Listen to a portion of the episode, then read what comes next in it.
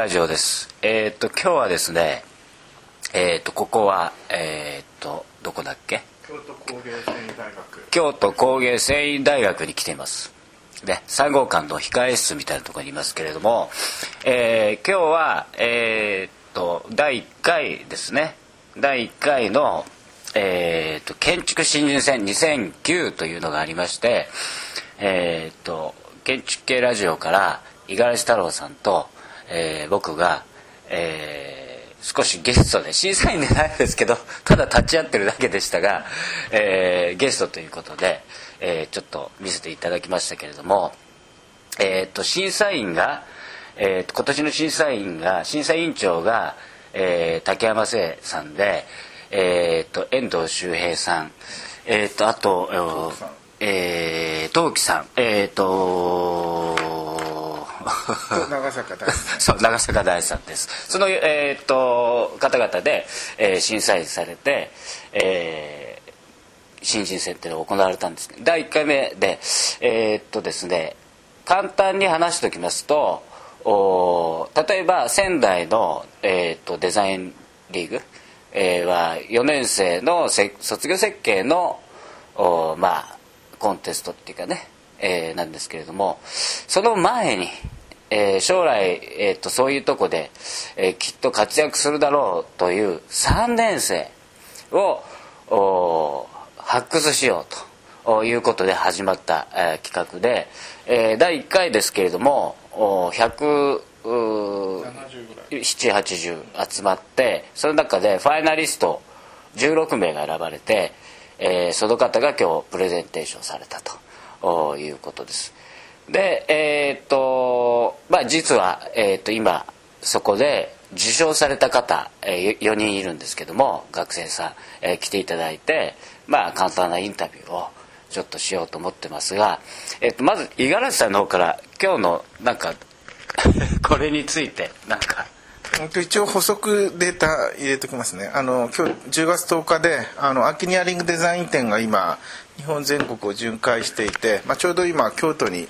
えー来てるんですけど、まあ、それに関連したイベントとしてあの建築新人戦2009の、まあ、第1回が、まあ、今日開催されました。で先ほど説明あったように、まあえー、と仙台はあの4年生の卒業えーターゲットにしていてであと九州のデザインリーグは実はあの卒系も2年も3年も M1 もみんな出せるんであの九州のデザインリーグは両方あるんですけどもあの今回あのやった建築新人戦2009は、えー、と 2, 2回戦も出していいの？2, 2回生3回生って、まあえー、とそこにまあ焦点を絞った3年生と言った。けど、ええ。3年生じゃなくてもいいんだよね、そういえばこと今回ファイナリストに1人2年生の子がいたねえーとまあ、そういう意味で、えー、とそこに純粋に絞った、まあ、いやアウター外的とも言えるんですけどもね。あのイベントが今日、えー行われてですね。あのまあ、初めてだったんでどれぐらい人が集まるかよく分かんなかった結構あの会場は立立ち見が300人ぐらい出て前になって。で、えーとまあ、ちょうどさっき、えー16人のプレゼンテーションの後、まあ午後から審査があって終わったんですが、まあ、結構あのまあ、僕は コメントだけしかしてないんですけど 横から見ていてかなり審査やっぱり生ものではっきり言ってあのあのそ想像しなかった結果が出て、えー大変あのやっぱり審査ってのやってみないとわからないという、まあ、そういう面白さがあったんですが。全体の作風っていうのはどうですか？これ僕が言った方がいいのかな？全体の作、まあ、僕が見たところはあの、まあ、4年生の課題は完全に自分でか設計設定できるので、まあ、割と好き勝手やるだけど、まあ、どうしてもあの学部の課題2年生3年生だと、まあ、それぞれの学校の校風が出てくるので課題そのものの設定がやっぱりあのそれぞれの学校の先生のキャラクターがすごいよく一方で出てるんですが、まあ、ただそれと同時に、まあ、あのその枠の中でもあのやっぱ個性というか、えー力があるのがもう垣間見えてそれが多分、えーこの建築新人戦の見どころというか面白いところかなというふうに思いますじゃあ。まあ、僕が見たところやはり結構16案16名による16案があったんですけれども見事に要するに最近の流行りのプレゼンテーションと建築をしてる方は今年は見事に全部落選したということですね。でまあ、えーそれぞれオリジナリティが割とある、えー作品が残ったということで僕はすごく良かったなと思います。で早速ですけれどもえー、っと今日4名受賞者いますけれどもえー、っと簡単に紹介というか自己紹介も兼ねてしてもらいますがまずは、えー、っと最優秀賞を取られた、えー、女の子です。信州大学の女性です、えー、自己紹介。信州大学の3年の上松千秋です。いいよ。なんか作品どんな作品かってどういう感じのことをやりました？えっと公園の中に子どものための施設を設計するという課題でえっとその中に子どものための美術館を作りました。少し半地下みたいなね感じになっていてね。そうです。はい。じゃあ、えー、っと続いて優秀賞が、えー、3人いますのでそれぞれ、えー、っと肩書きと名前と今言ったどんな作品やりましたか？えっと早稲田大学3年の田村忠です。えっと自分はその自分の出身小学校を題材にして30年後の都市に拡張する小学校像ってものを設計するという課題やっててで商店街に、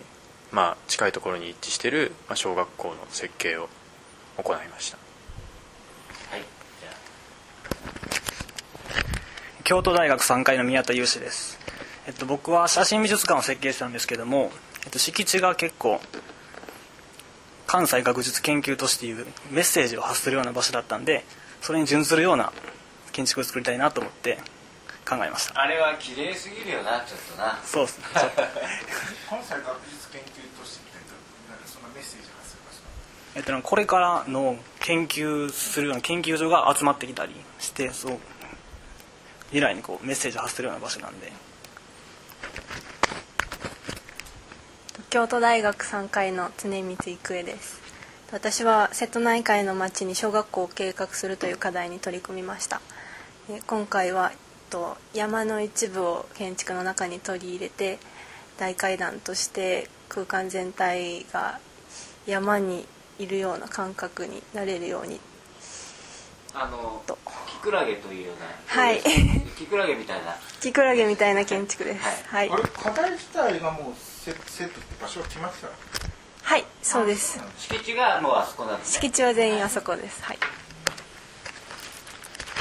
あ五十嵐さんそれ触れたかもしれませんが言っときますとこの3年生あこの3年生でも2年生でもまあ1年生でもいいんですけどこの新人戦っていうのは、えー、っと卒業設計あ、まあ、言いましたよね卒業設計みたいに自分で選ぶんじゃなくて各学校で、えー、出された課題のものを出すというコンテストだったわけですよね。はいでまあまずえー、っと4人、まあ、選ばれたわけですけど、えー、っとまず選ばれると思った？全く思いませんでした。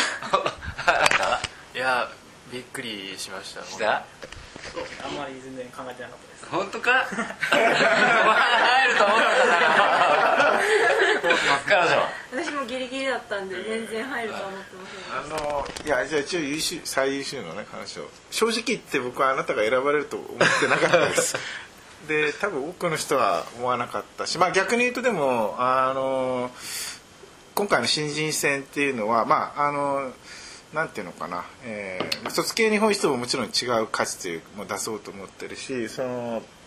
まあ、あのだ誰か審査員で発言されたと思うけど完成度だけだったらまあ技術はまあ嫌でも、まあ、ある程度ほっとけば伸びていくから、まあ、そうじゃない価値を見出そうということであの残ったんだと思うんですけどどどうですか？どの辺から自分もしかして残るかもって 審査を見守りながら思いました。結構途中のさ最初の方の投票でさ結構入ってたよね。でこれは？って言ってちょっとびっくりした。あびっくりしましたけどあどうせまた消えるんだろうなって思いながら。どうせどっかで落とされるだろうなと思ったら、はい、あれ？と。あれ。みたいな本当に。であれでも一等にするってことでみんな異論なしでまあ最後だから、あのまあ順番僕の記憶だとトーキさんがやっぱ最初からずっとしてたんだよね。であの途中で、えー、木戸崎さんの問題発言があって審査員がみんな男ばっかりでなんか女性に甘すぎると。言ったらその発言がむしろ逆の方向に作用してじゃあ女性に入れてやるみたいな感じでなんかあの竹山さんが妙な子を飲んでたりしてあのますますポイントが入ったりとか、まあで結果としてね、まあ、入ったけどで面白いのはあのだ、えー、と男性2人に女性2人っていう結構あのバランスが取れてただ兄弟兄弟って入ってるからそこだけちょっと地元の利があるのかまあ女性でも多いのは 仙台でもこの数年割と傾向ではあるんだよ結構女性がやっぱ残ってはいる。でさっき言った木崎さん学校でえ優しかったの？あのなんか学校で教えに来てたんでしょ？課題設計えっ、と教えに来たんじゃなくてなんか毎回公表会があって衣装の研究あの先生が一人しかいないんでえっと木戸崎さんとであの月橋さんもいらっしゃいます。あはい。月橋さんも。はい。であの月橋さんがえっと賞をくれい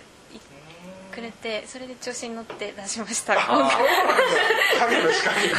あそうそうで今回のこの新人戦は月橋さんが深く、あの運営からいろいろ。でまあ今日あ後半は司会も担当されて尽力されたということをちょっと補足しておきます。でまあえーっとそうだな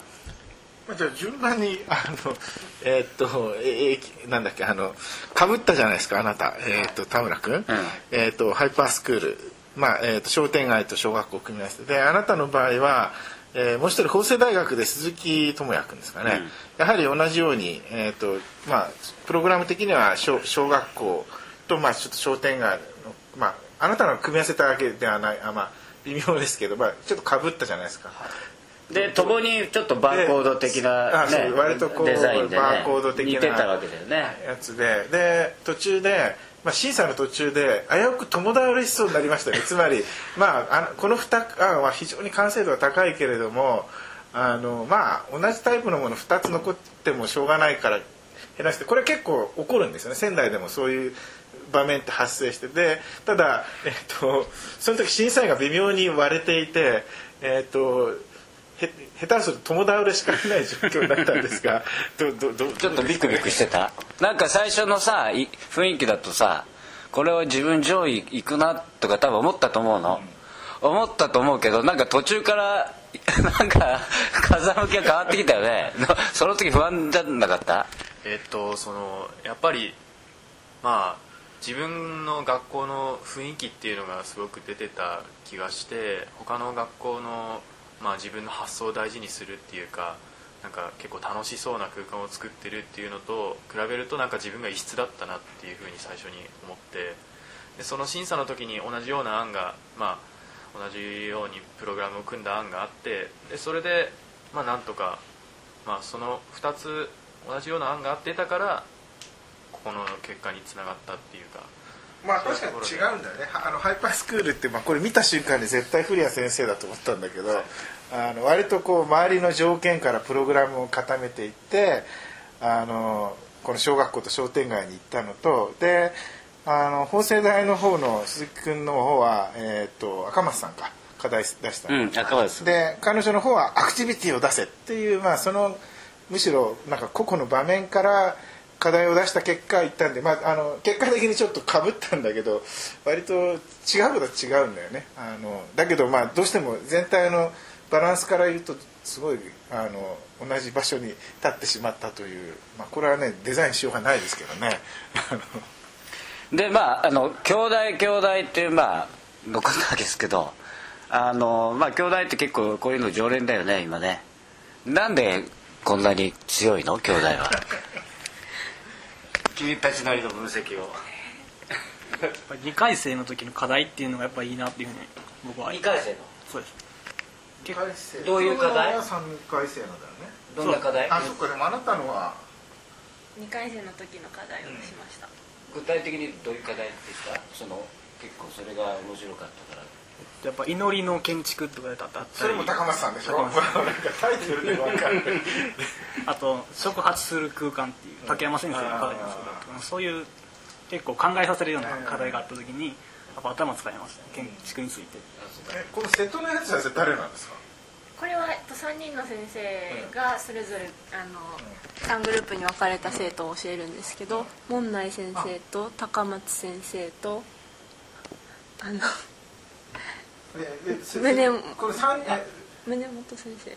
今はもういらっしゃらあないです中田先生。胸元。宗本先生がこの生徒の小学校なの。はいそうであすこの敷地は何年も前からずっと同じみたい彼女はその2年生の時の課題をはい。出したわけだよね。はい。だから結構2年生の時から面白い課題をやらされてるから、まあ、訓練ができ考える訓練ができてるということでやっぱり兄弟が強い。あとさなんか兄弟の人は1年の時にすごいゴリゴリに書かせられるんでしょなんか。高松先生。ド ドローイングか。どういうの鉛筆でドローイングああ。れはやっぱ役に立つの？いや立ってんだろうね。そう分かんないけどみんな力つけてるから。あなたのドローイングなんかそういう感じだったじゃない？たなんか高松さんのドロドロしたドローイング調のあ図面ですうん絵だったじゃない。あ結構抽象的な建築だったんでそういうふうなドロドロした感じを出していこうかなと思ってプレゼンテーションをやってます。ただちょっと綺麗すぎて僕は嫌だったな。なんだっけ伊藤さんとか、えー藤本藤本君って今来てんの？藤本壮介は。去年は。は3年生あれは。何年生あれは2回生。2年の時に来るんだ、い。あそれはえじゃあ2年生の時に伊藤豊さんとか藤本さん、えっと伊藤豊さんは最近は来てないんですけども、ね、藤本さん。2年の時って早いね。早いね普通3年ぐらいでねそういう。スタイル早いうちに触発させるっていうかそうですちなみにさあなたのやつ一応あの場所で行ったんですけどいや大変よくできてると思うんだけどたまたまね僕が去年テプコのコンペであの家型ってやった時のさ一等案でやっぱりこう要するにあのグリッド上にねこう筒状の空間をバーッと並べて光が落ちると。でこう偏差が生じる。であなたの場合は床レベルを変えたじゃない。で僕がたまたま審したやつは、まあ、床は同じレベルなんだけど家型だからこう筒の高さが変わってこう場所の偏差が起こるっていう案があったの。ちょっとやっぱに 申し訳ないけどそれが似てるなって思っちゃったんであの若干、まあ、マイナスなんですけど、まあ、それ知ら知っても知らなくてもあの あなたの方がうまくその要件をうまく満たしたと思うんですがなんか言われます？すごい。僕は知らなかったんですけど、知らないまあ、今日初めて今聞いて知りました。ちょうどね去年の1位で多分ね慶応のなんかコンコンペいっぱい1位取ってる。湯浅さん。あそうそうそう湯浅さん、はい。そうそうそう彼。彼はまあもうちょっとあのさらっとしたまあだから彼瀬島県だっけ、確か、ね、だからまあちょっと彼はサナっぽい感じでやってあなたはちょっと高松的どちょっともうちょっとこうあのドロドロした方に言ってるからだいぶ印象違うんだけどまあアイデアとしてはちょっと近いものはあって。そうです。ねいいですだからあのそのまあ一番綺麗なんだってなやっぱり。だからそれはもうみんな認めてたよね、やっぱり一番こうまあ美しいってちょっとプロっぽいっていうかね。そこがちょっと気に入らないっていうことになったわけだよね逆に、うんなんか君たちの方から今日こうだあの審査どうだったっていうかやっぱ自分たちも発言したかったとかそういうのはないそうですねやっぱ最終審査の時は発言したかったですね。ああそうだよ。あれちょっとまあ時間がないから、まあ、無理な感じだったけどあれやっぱちょっと言いたいよね。あの特に拮抗してるあたりで あの学校でかぶってるやつそう。自分のとこを離れてな俺にも言わせてくれよっあて結構るよな遠いところのあれ話時間があったらやっぱ多分2人にインタビューでどっちかってなったんだろうな。はいそう直接そのまあ隣同士で話とかももっとできたらまた面白かったかなって上松さんちょっとなんか自分の作品擁護したくなったとか 自分でちょっと一言言いたかったとか。いやなんか言いたいことを一つ言おうと思って来てそれがなんかちゃんと伝わったみたいなんで。もうはい今日はすごい楽しかまあ、ったです難しくてあの変に変に言って帰って票を失うことまがあ、あの墓穴を掘る時があるんだよね。あるんだよね。だからえすごく難しいですよあの。え今日さあのまあプレゼンテーションは割と慣れてる？みんな。どう？慣れてる？慣れてないです。あんまり慣れてないですね。まあ学校の授業ぐらいはあるだろうけど。そうですね。今日さ超満員だったじゃん。本当めちゃくちゃいたよね。どう？どう？あのまあこれからさこれ聞いてるみんなもねあ発表するってことがあるけどそういう300人を目の目の当たりにして自分の作品を発表するってどういう気持ちだった？一人ずつ。いや。きよ偉いなと思ってみんなしっかり喋ってるから。今日はなぜか全く緊張しなくって。すなんか自分でもびっくりしてます。なんかいっぱいいすぎてなんかざわざ結構なんかざわざわしてたのかなみたいなシーンみたいだったらすごい緊張してたのかもしれないんですけど今日は楽しくプレゼンテーションができました。さすが女の子は腹が座ってるね。松田達にちょっと似てるんだねうちの建築系ラジオでね、はい。松田達君っていうのがいるんだけど達に風景がそここんな感じなんですか？出してる感じするの。あーでもその僕も自分の大学がすごく人数の多い教育をしてるんでそのプレゼンテーションする機会がなかなかなくてだからやっぱりも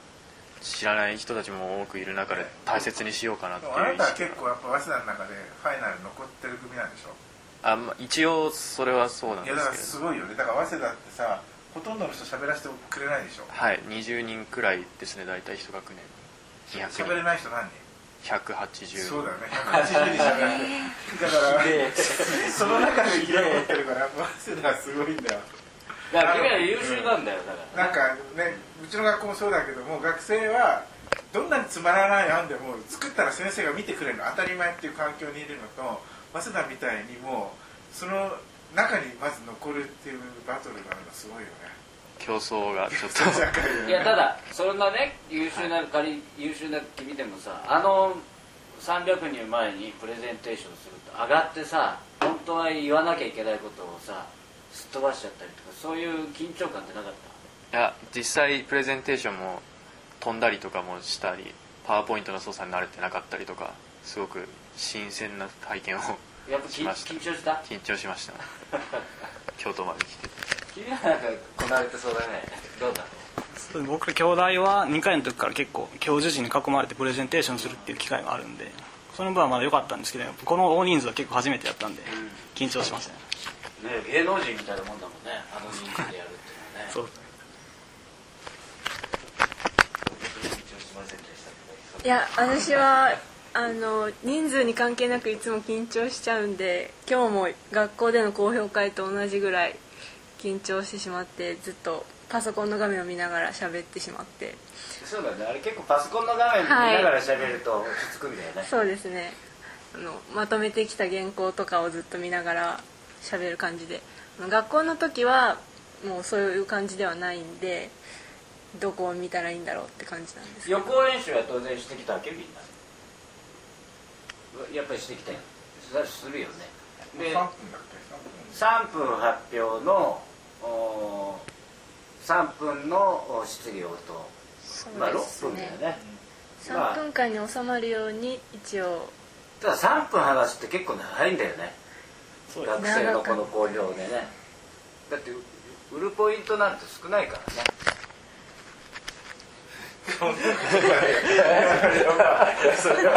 人によるというかねいや僕なんかの場合はもう売るポイントを明確にして建築作るからさ その長々と話せって言われても困っちゃうんだよね。そうか。でみみんなはだからえーっとまあ来年出すわけだよね。仙台はじめえーっとおおむねのそのコンテストには出す予定なの。今何と何があるんでしたっけ？いや、えっと、仙台があって九州デザイニングがあってなんだっけそ卒展だっけ？卒展とかはい赤レンガとか、はいまあ京都は京都ブロックであそうか。そうすると。拡大を続ける。そうだよね。関西とか九州はあって、まあ、最近名古屋僕の地元名古屋でもあるけど信州大ってなんかそういうのあるの？その地域の学校って言ったってそんなないもん新ね潟はねなんかこの間やってたけどね、信州でそういう卒業設計展とかやってるって聞いたことある？長岡造形大とかあといやあれは新潟なんで。潟あの例えばまあ僕愛知県だけど愛知県愛知県って言うと愛知岐阜三重みたいなとこが一つのこうブロックになって大体そういうのやるじゃない。信州なんかだとそのブロックってない多分ないのもう信州は信州長野は長野。でも長野も多分うちしかない。建築が。はい。でなんか長野県でやってたみたいなんですけど多分うちの大学しか発表しないんでなんか賞とかじゃなくてなんか発表する感じのしかないと思それはだからちょっとお寂しいね。寂しいけど、まあ、今回みたいなこういう新人戦とかできてくれると出しやすくなるからねそういう子たちもだから今まで割と僕も結構力ある子は本当はねいろんなとこいると思うんだけど地域的な地政的な問題で結構出せない子とかいると思うんだよね、まあ、そういう子に、まあ、また新しいこう門が開けたっていうことなんだよね。来年からもやるんですよね。あ続けるって言ってましたよね。あれ関西で続けるんですかね。あまあまあ、主催者があの関西のあの建築家先生たちなので多分関西のベースにやるでしょうね。ということでまあ来年出せないけどね。あのまあ留年したら出せるの？かな3年